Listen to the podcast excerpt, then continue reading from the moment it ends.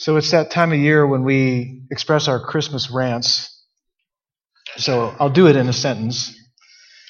You're all aware that as our culture gets more secularized, the true story and meaning of Christmas is becoming lost in the generic holidays. Many of those who still have some idea that Christmas is about the birth of Jesus Christ don't believe the miraculous aspects of that and one of those things that are, are not believed is the, the story of the virgin birth. Actually, we, we're going to call it the virgin conception because that's where the miracle took place, was in the conceiving of Christ. 57% of Americans still believe in the virgin birth or the virgin conception, which is actually higher than I thought. I'm amazed it's still that high. Part of our purpose today is to see what difference belief in the virgin conception of Christ makes. But we're going to do it, uh, make sure that we're paying attention, to, paying attention to the context of Matthew chapter 1 where this is talked about. In uh, the first section of Matthew chapter 1 that we looked at last week, Jesus' family tree, in uh, verses 1 to 17, the record of the genealogy or the origin of Jesus the Messiah. Matthew's main point was to show that Jesus had the right lineage through Abraham and, and David to qualify to be the Messiah.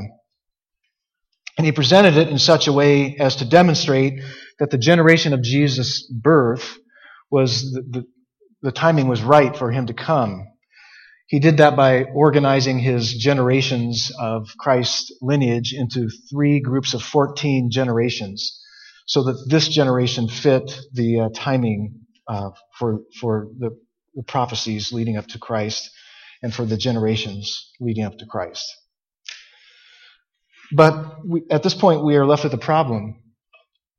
And that problem is that Matthew showed Joseph to be the son of David. So he's, he's saying so and so is the father of so and so, so and so is the father of so and so, so and so is the father of so and so. But when he gets up to, to Joseph, he changes his language and he says, rather than saying Joseph was the father of Jesus, he says Joseph, the husband of Mary, of whom, Mary, of whom Jesus was born, who is called Christ or Messiah. And as we reiterated last week, that Messiah is the Jewish term and Christ is the Greek term we inherited in English for the Savior King, uh, the Christ the Messiah. So why go through all the trouble to show Jesus is the descendant of David through Joseph if Joseph is not his father? So we turn to Matthew 1, chapter 18, chapter 1, verses 18 to 25. So we'll read that. Just a few verses. I spared you from most of the genealogy last week, so this week I'll read you the actual passage. Now, the birth of Jesus Christ took place in this way. When his mother Mary had been betrothed to Joseph, before they came together, she was found to be with child from the Holy Spirit. And her husband Joseph, being a just man and unwilling to put her to shame, resolved to divorce her quietly. But as he considered these things, behold, an angel of the Lord appeared to him in a dream, saying, Joseph, son of David, do not fear to take Mary as your wife, for that which is conceived in her is from the Holy Spirit. She will bear a son, and you shall call his name Jesus, for he will save his people from their sins. All this took place to fill what, what the Lord had spoken by the prophet. Behold, the virgin shall conceive and bear a son, and they shall call his name Emmanuel, which means God with us. When Joseph woke from sleep, he did as the angel of the Lord commanded him. He took his wife but knew her not until she had given birth to a son. And he called his name Jesus. So, uh, if you would per- permit me to pray, I'm going to pray. Father, we thank you for this account of the birth of Jesus. Maybe some of us have heard it dozens and dozens of times. Uh, help us to see what we need to see to help us grow in faith and wonder and amazement and love for Christ and gratitude for what he's done. In Christ's name we pray. Amen. So, um, the verse 18, the birth of Jesus Christ, or the, literally the origin of Jesus Christ, took place this way. when his mother Mary had been betrothed to Joseph. Before they came together, she was found to be with child from the Holy Spirit. So betrothed is much stronger commitment than our contemporary engagement. Um, it was a legal arrangement before witnesses to marry. It could only be broken by death, in which case the woman would be considered a widow, or by divorce, in which case that, that would be due to adultery. About a year after the initial engagement, so to speak, uh, the, the young woman, and she was pretty young. Typically, she would be 13 or 14, like your eighth or ninth graders, getting married. Imagine that. Yeah, would leave her father's house and with a public ceremony go to live with her husband and the marriage would be consummated. This is what before they came together referred to. Before they lived together and came together physically, Mary was found to be pregnant from the Holy Spirit. We're not given the details as to how the Holy Spirit did that. It just says, Matthew just tells us that it took place. And it's simply a, a miraculous work of the Holy Spirit. Um, the Spirit of God was busy in creation. The Spirit of God is said to give life. The Spirit of God was at work in the life of Jesus as an adult. So it's not surprising that uh, the Holy Spirit would would create Jesus in the womb as a, an embryo. As amazing and unique as a Spirit created virgin conception is. There were other stories of supernatural or miraculous, so to speak, conceptions in pagan religions. For example, in Hinduism, the divine Vishnu, after living as a fish, a tortoise, a boar, and a lion, entered Devaki's womb and became her son, Krishna. So that's a little bit different story. Critics allege the, the gospel account of the virgin conception of Christ was just like one of those, just legend um, made up and not true or was an adaptation of one of these other conception stories. A, a, former pastor of a large church in Michigan wrote a book in 2005 called Velvet Elvis. In it, he wrote, What if tomorrow someone digs up definitive proof that Jesus had a real earthly biological father named Larry? And archaeologists find Larry's tomb and do DNA samples and prove beyond a shadow of a doubt that the virgin birth was really just a bit of mythologizing the gospel writers threw, threw in to appeal to the followers of Mithra and Dionysian religious cults that were hugely popular at the time of Jesus, whose gods had virgin births. Well, that would be a problem because the scripture teaches otherwise. So it would be an error in scripture, which would be a huge problem. And are we surprised that there are false versions of the true thing? There's false versions of all kinds of scriptural truth, so it's not surprising that those are out there. The virgin conception is not something that a pre scientific, naive, uneducated people were gullible to believe because they really didn't get how babies are conceived. They would have had to receive the testimony by faith just like we do. Joseph doesn't immediately jump to the conclusion that it's a virgin conception uh, on his own. So in verse 19, we read that Mary's husband, Joseph, because he was a just man and unwilling to put her to shame, resolved to divorce her quietly. So again, calling her, calling Joseph Mary's husband because of the seriousness of the betrothal. Joseph was a just man. He was a righteous man. So he was diligent and careful to keep the, the Old Testament law. And in the Old Testament, the Old Testament penalty for not being a virgin at the time of marriage and lying about it, or for uh, consenting adultery by an engaged woman was death. By the time Israel was under Roman rule, uh, divorce was the normal way to deal with these sins. So Joseph, being a righteous man, is going to divorce her. But he doesn't want to take her through the shame of public accusation and trial, so he decides to do it privately, a private divorce. Can you imagine how conflicted Joseph must have been? And this godly young woman, and, and in Luke's gospel is very apparent how, how godly and devout she is.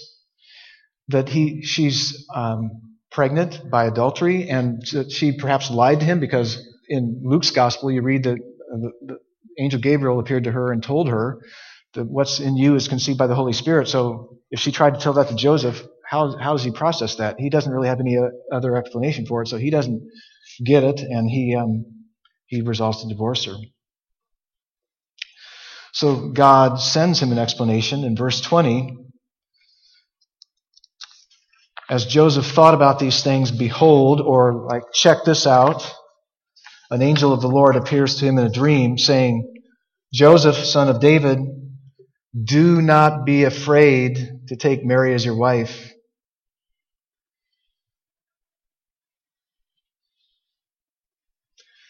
For what she's pregnant with is from the Holy Spirit.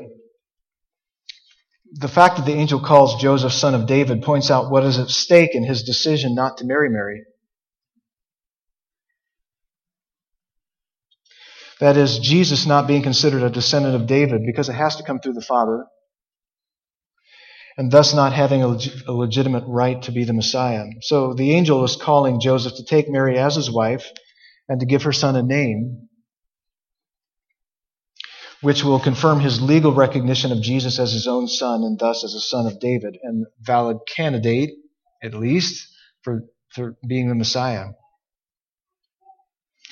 You might think, well, come on, is it really that important that Jesus receive legal status as a son of David if he's been conceived by the Holy Spirit? I mean, that's amazing in and of itself. So isn't that enough to pull it off?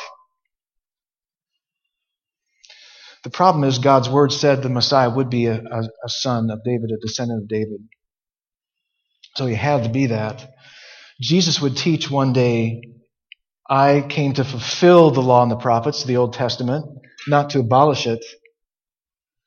Not one iota or dot, not one iota or dot, not one Hebrew vowel point.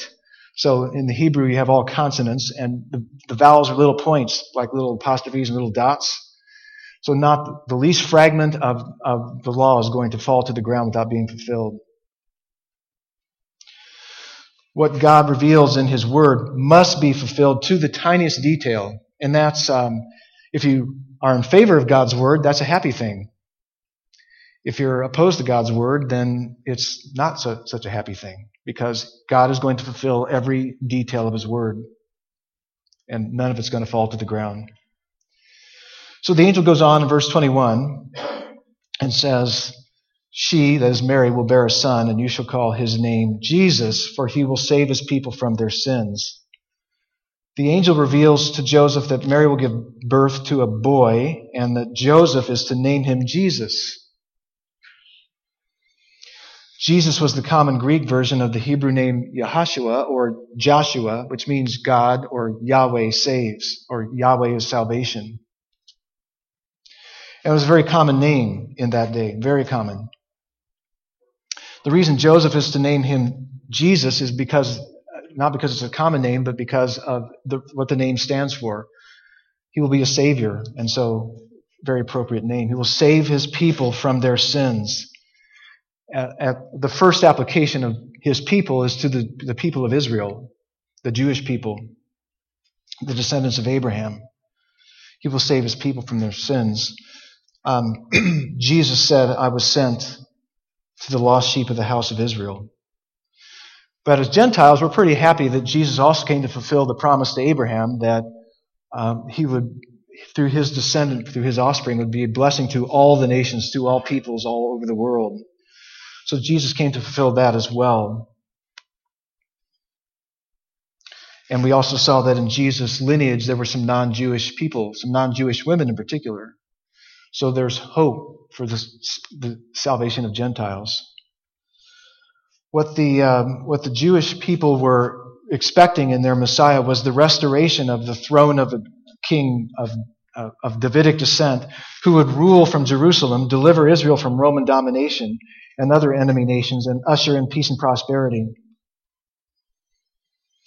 But the initial mission of the Messiah, according to the angel, was not to do that first up front, but to save his people from their sins. We, we get why they had that expectation because there are lots of prophecies in the Old Testament that talk about Jesus bringing political and economic deliverance, prosperity and peace, and deliverance from enemies. But there were also many promises that God would cleanse his people from their sins and forgive them. For example, Isaiah 53 says of the Messiah that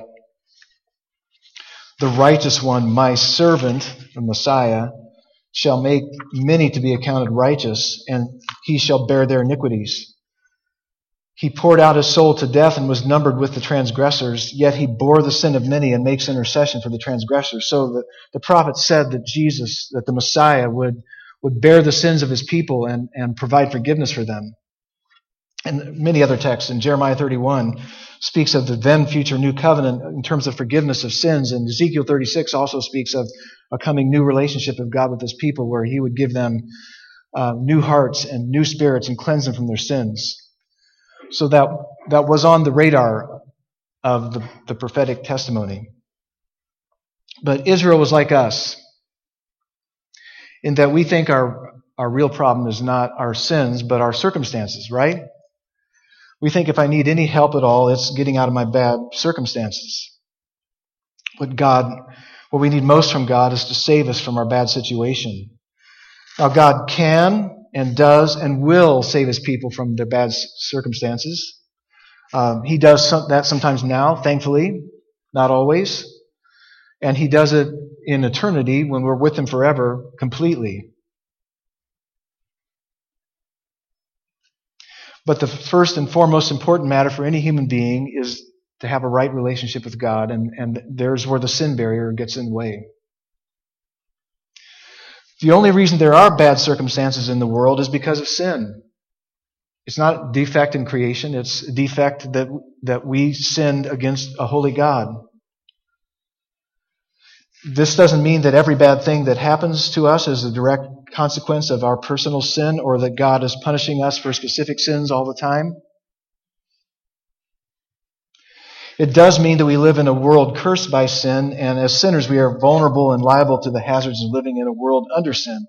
The fact that the mission of Jesus the Messiah in his first coming was to save his people from their sins means that sin was and is the fundamental problem of every person. So, this is a time of year when we get to enjoy colds. And the cause of colds is, is a cold virus. There's a technical name for it, but anyway, cold virus works. And the only way to cure the common cold, we can treat the symptoms. We try to treat the symptoms with various medications, but but to actually cure it, you need to either develop 100% resistance to the to the virus or to kill the virus. If your body is resistant to the disease, the symptoms are relieved as well. Jesus didn't come into the world just to alleviate the symptoms of our sins or of living in a sin ruined world. He came to save us from the disease of sin. But in saying that, sin is not a disease of which we are merely victims, right? Sin is rebellion against God. It is opposition to God and violation of His will and His ways in thought, word, and deed.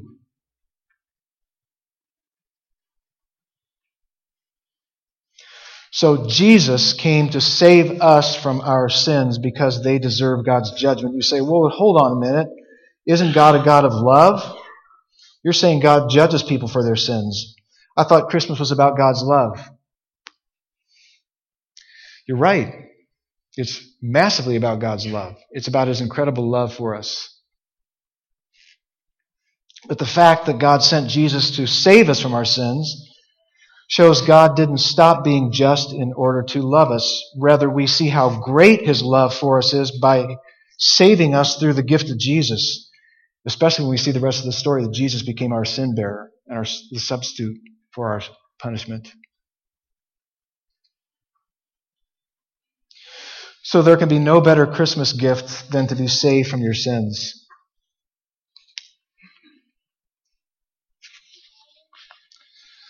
Verse 22, Matthew gives us some commentary on why this took place. All this took place to fulfill what the Lord had spoken by the prophet. Behold, the virgin shall conceive and bear a son. All this took place. All what took place? The virgin conception, the birth and naming of the child took place to fulfill what was spoken by Isaiah the prophet in Isaiah 7:14.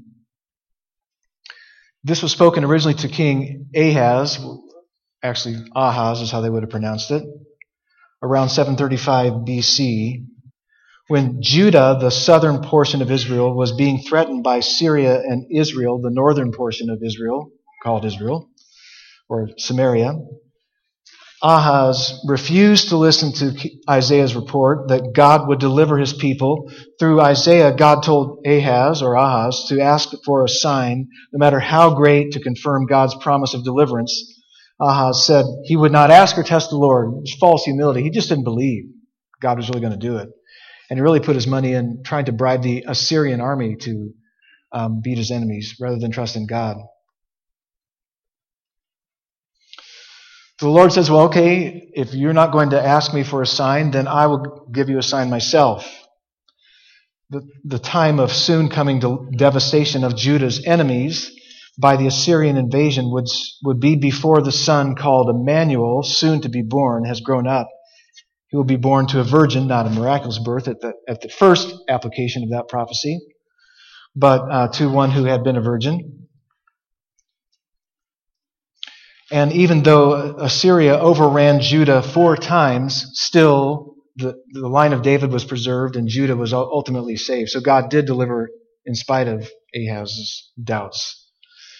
Matthew uses the prophecy because he sees Isaiah developing the concept of a son who is Emmanuel, God with us, and a son of David that points beyond the near future merely human son that was uh, talked about in that prophecy in that immediate time frame and so, for example, in Isaiah 9, uh, to us a, a, child is born, a son is given, and his name shall be Mighty God. And Isaiah 11 talks about a prophecy of, of a shoot from the stump of Jesse. So Jesse is David's father, um, who shall be filled with the Spirit of God and shall save and judge in righteousness. So he sees this development of this prophecy, and, and, and, and Matthew says, I get it, I get it. That was pointing to Christ. So in the angel's revelation, well, Matthew believed in God's purposeful ordaining of, of the words and the events of the Old Testament so that we see their fullest significance only in light of their ultimate fulfillment in the Messiah. In other words, understanding God's fullest intention of many Old Testament passages and patterns are marked do not open until Christmas. You get it a little bit in your own time, but you, you, you massive fulfillment comes with the time of Christ. And so, in the angel's revelation that as a virgin Mary conceived Jesus by the Holy Spirit, Matthew sees in Isaiah the developing pattern of a wonder child who would be called Emmanuel. Now, the, the angel had told uh, Joseph to, to name the child Jesus, but here he says he should be called Emmanuel. So, what, what is it? What's up with that? Is it Jesus or Emmanuel? Jesus was his personal name because he will save his people from their sins as Savior, that they shall call him Emmanuel, his name Emmanuel, means that his people will increasingly recognize that the Messiah is not only a human descendant of David, he is also God with us. And that becomes clearer and clearer as you progress through the Gospels and get into the New Testament. So Jesus came in a way that appeared to be less than expected in the popular religion of the day. Hey, he's going to be a mighty political deliverer. But he turned out to be more than they expected as well. He came in a humble package that contained God with us. So his name is God saves, God with us. In military sense, it's, it's like um, God didn't just send in airstrikes, he sent in ground troops. And as was said earlier, Jesus did not come just to save us from the bad things in our lives and in the world. He came to save us from our sins and save us into a relationship with the living God. He doesn't save us just to get us out of hell. He does that, but He saves us into a relationship with God. That's what God has designed all along for us to, to be with us and us to be with Him. I will be your God and you should be my people.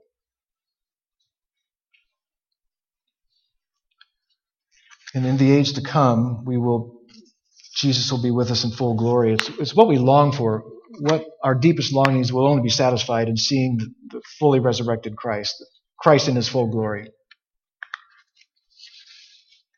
So in the last couple of verses, in verses 24 and 25, Joseph marries Mary. When Joseph woke from sleep, He did as the angel of the Lord commanded him. He took his wife.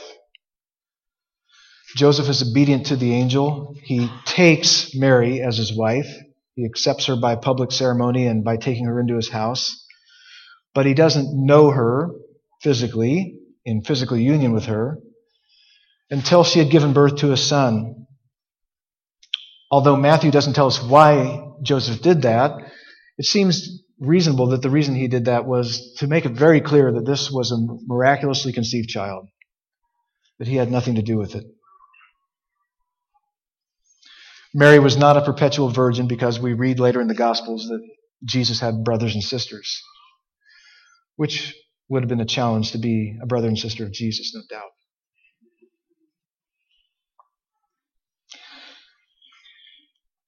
Joseph also obeyed the angel of the Lord in calling Mary's son Jesus. So, in accepting Mary as his wife and giving his son the name Jesus, he has adopted Jesus as his own, giving him the legal status as the son of David, and thus can be the promised Messiah, the Savior King. In light of our theme carryover from the story of the Old Testament Joseph, God meant it for good, God meant Mary's crisis pregnancy for good because through it came the Savior Jesus. What difference does the virgin conception of Jesus the Messiah make? I told you about the the uh, the book Velvet Elvis, and the author of that book um, compared the virgin birth to a spring on a trampoline. He said, if you discover one spring is bad, in other words, if you discover the virgin birth isn't true, does that mean you can't keep jumping? Does the loss of the virgin birth mean you can no longer live as a Christian if you reject the virgin birth? I should mention this author is no longer the pastor of an evangelical church. He's actually joined the, the ranks of, uh, of Oprah's spiritual advisors, and he has his own uh, show on the, the Oprah network. The virgin conception is foundational to the greatest miracle of all and one of the essential truths of the Christian faith. And that is that Jesus is the God man. Jesus was and still is both God and man. And he had to be both in order to save us. Because nobody could save us but God, but nobody could be our substitute unless he was human. So he had to be both. As Jesus was born of Mary, he was truly human. He was not just a part human, he was fully human. And as Jesus was conceived by the Holy Spirit and called God with us, he was truly God. And, and Matthew uh, later presents in his gospel that Jesus was called and was the Son of God. And that's what the angel said to, to uh, Mary in, in Luke's um, presentation of, of Gabriel speaking to her, he said, because Mary said, How am I going to have a baby? Because I have not yet been with a man. And, and the angel said, Because the Holy Spirit is going to come upon you, overpower you, and overshadow you, and therefore the offspring in you is, the conceived baby in you is going to be called the Son of God. As Joseph needed to have this truth about Jesus revealed to him by God, so do we. we. It's not something we could have like tapped into, read the stars or whatever, or searched out on our own. We had to have it revealed to us. He received it by an angel appearing to him in a dream. We receive it through the scripture. As Joseph needed to believe that the child in Mary's womb was conceived by the Holy Spirit, would save his people from their sins and be God with us, so we need to believe this. For Joseph, it meant being united to Jesus' mother, trusting in the truth about Jesus revealed to him by God, and adopting Jesus as his own. For us, it means being united to Jesus by faith, trusting in God's revealing of him as the Savior from our sins through his becoming a man, living the perfect life, his atoning death, and his resurrection. So let's pray and continue our worship.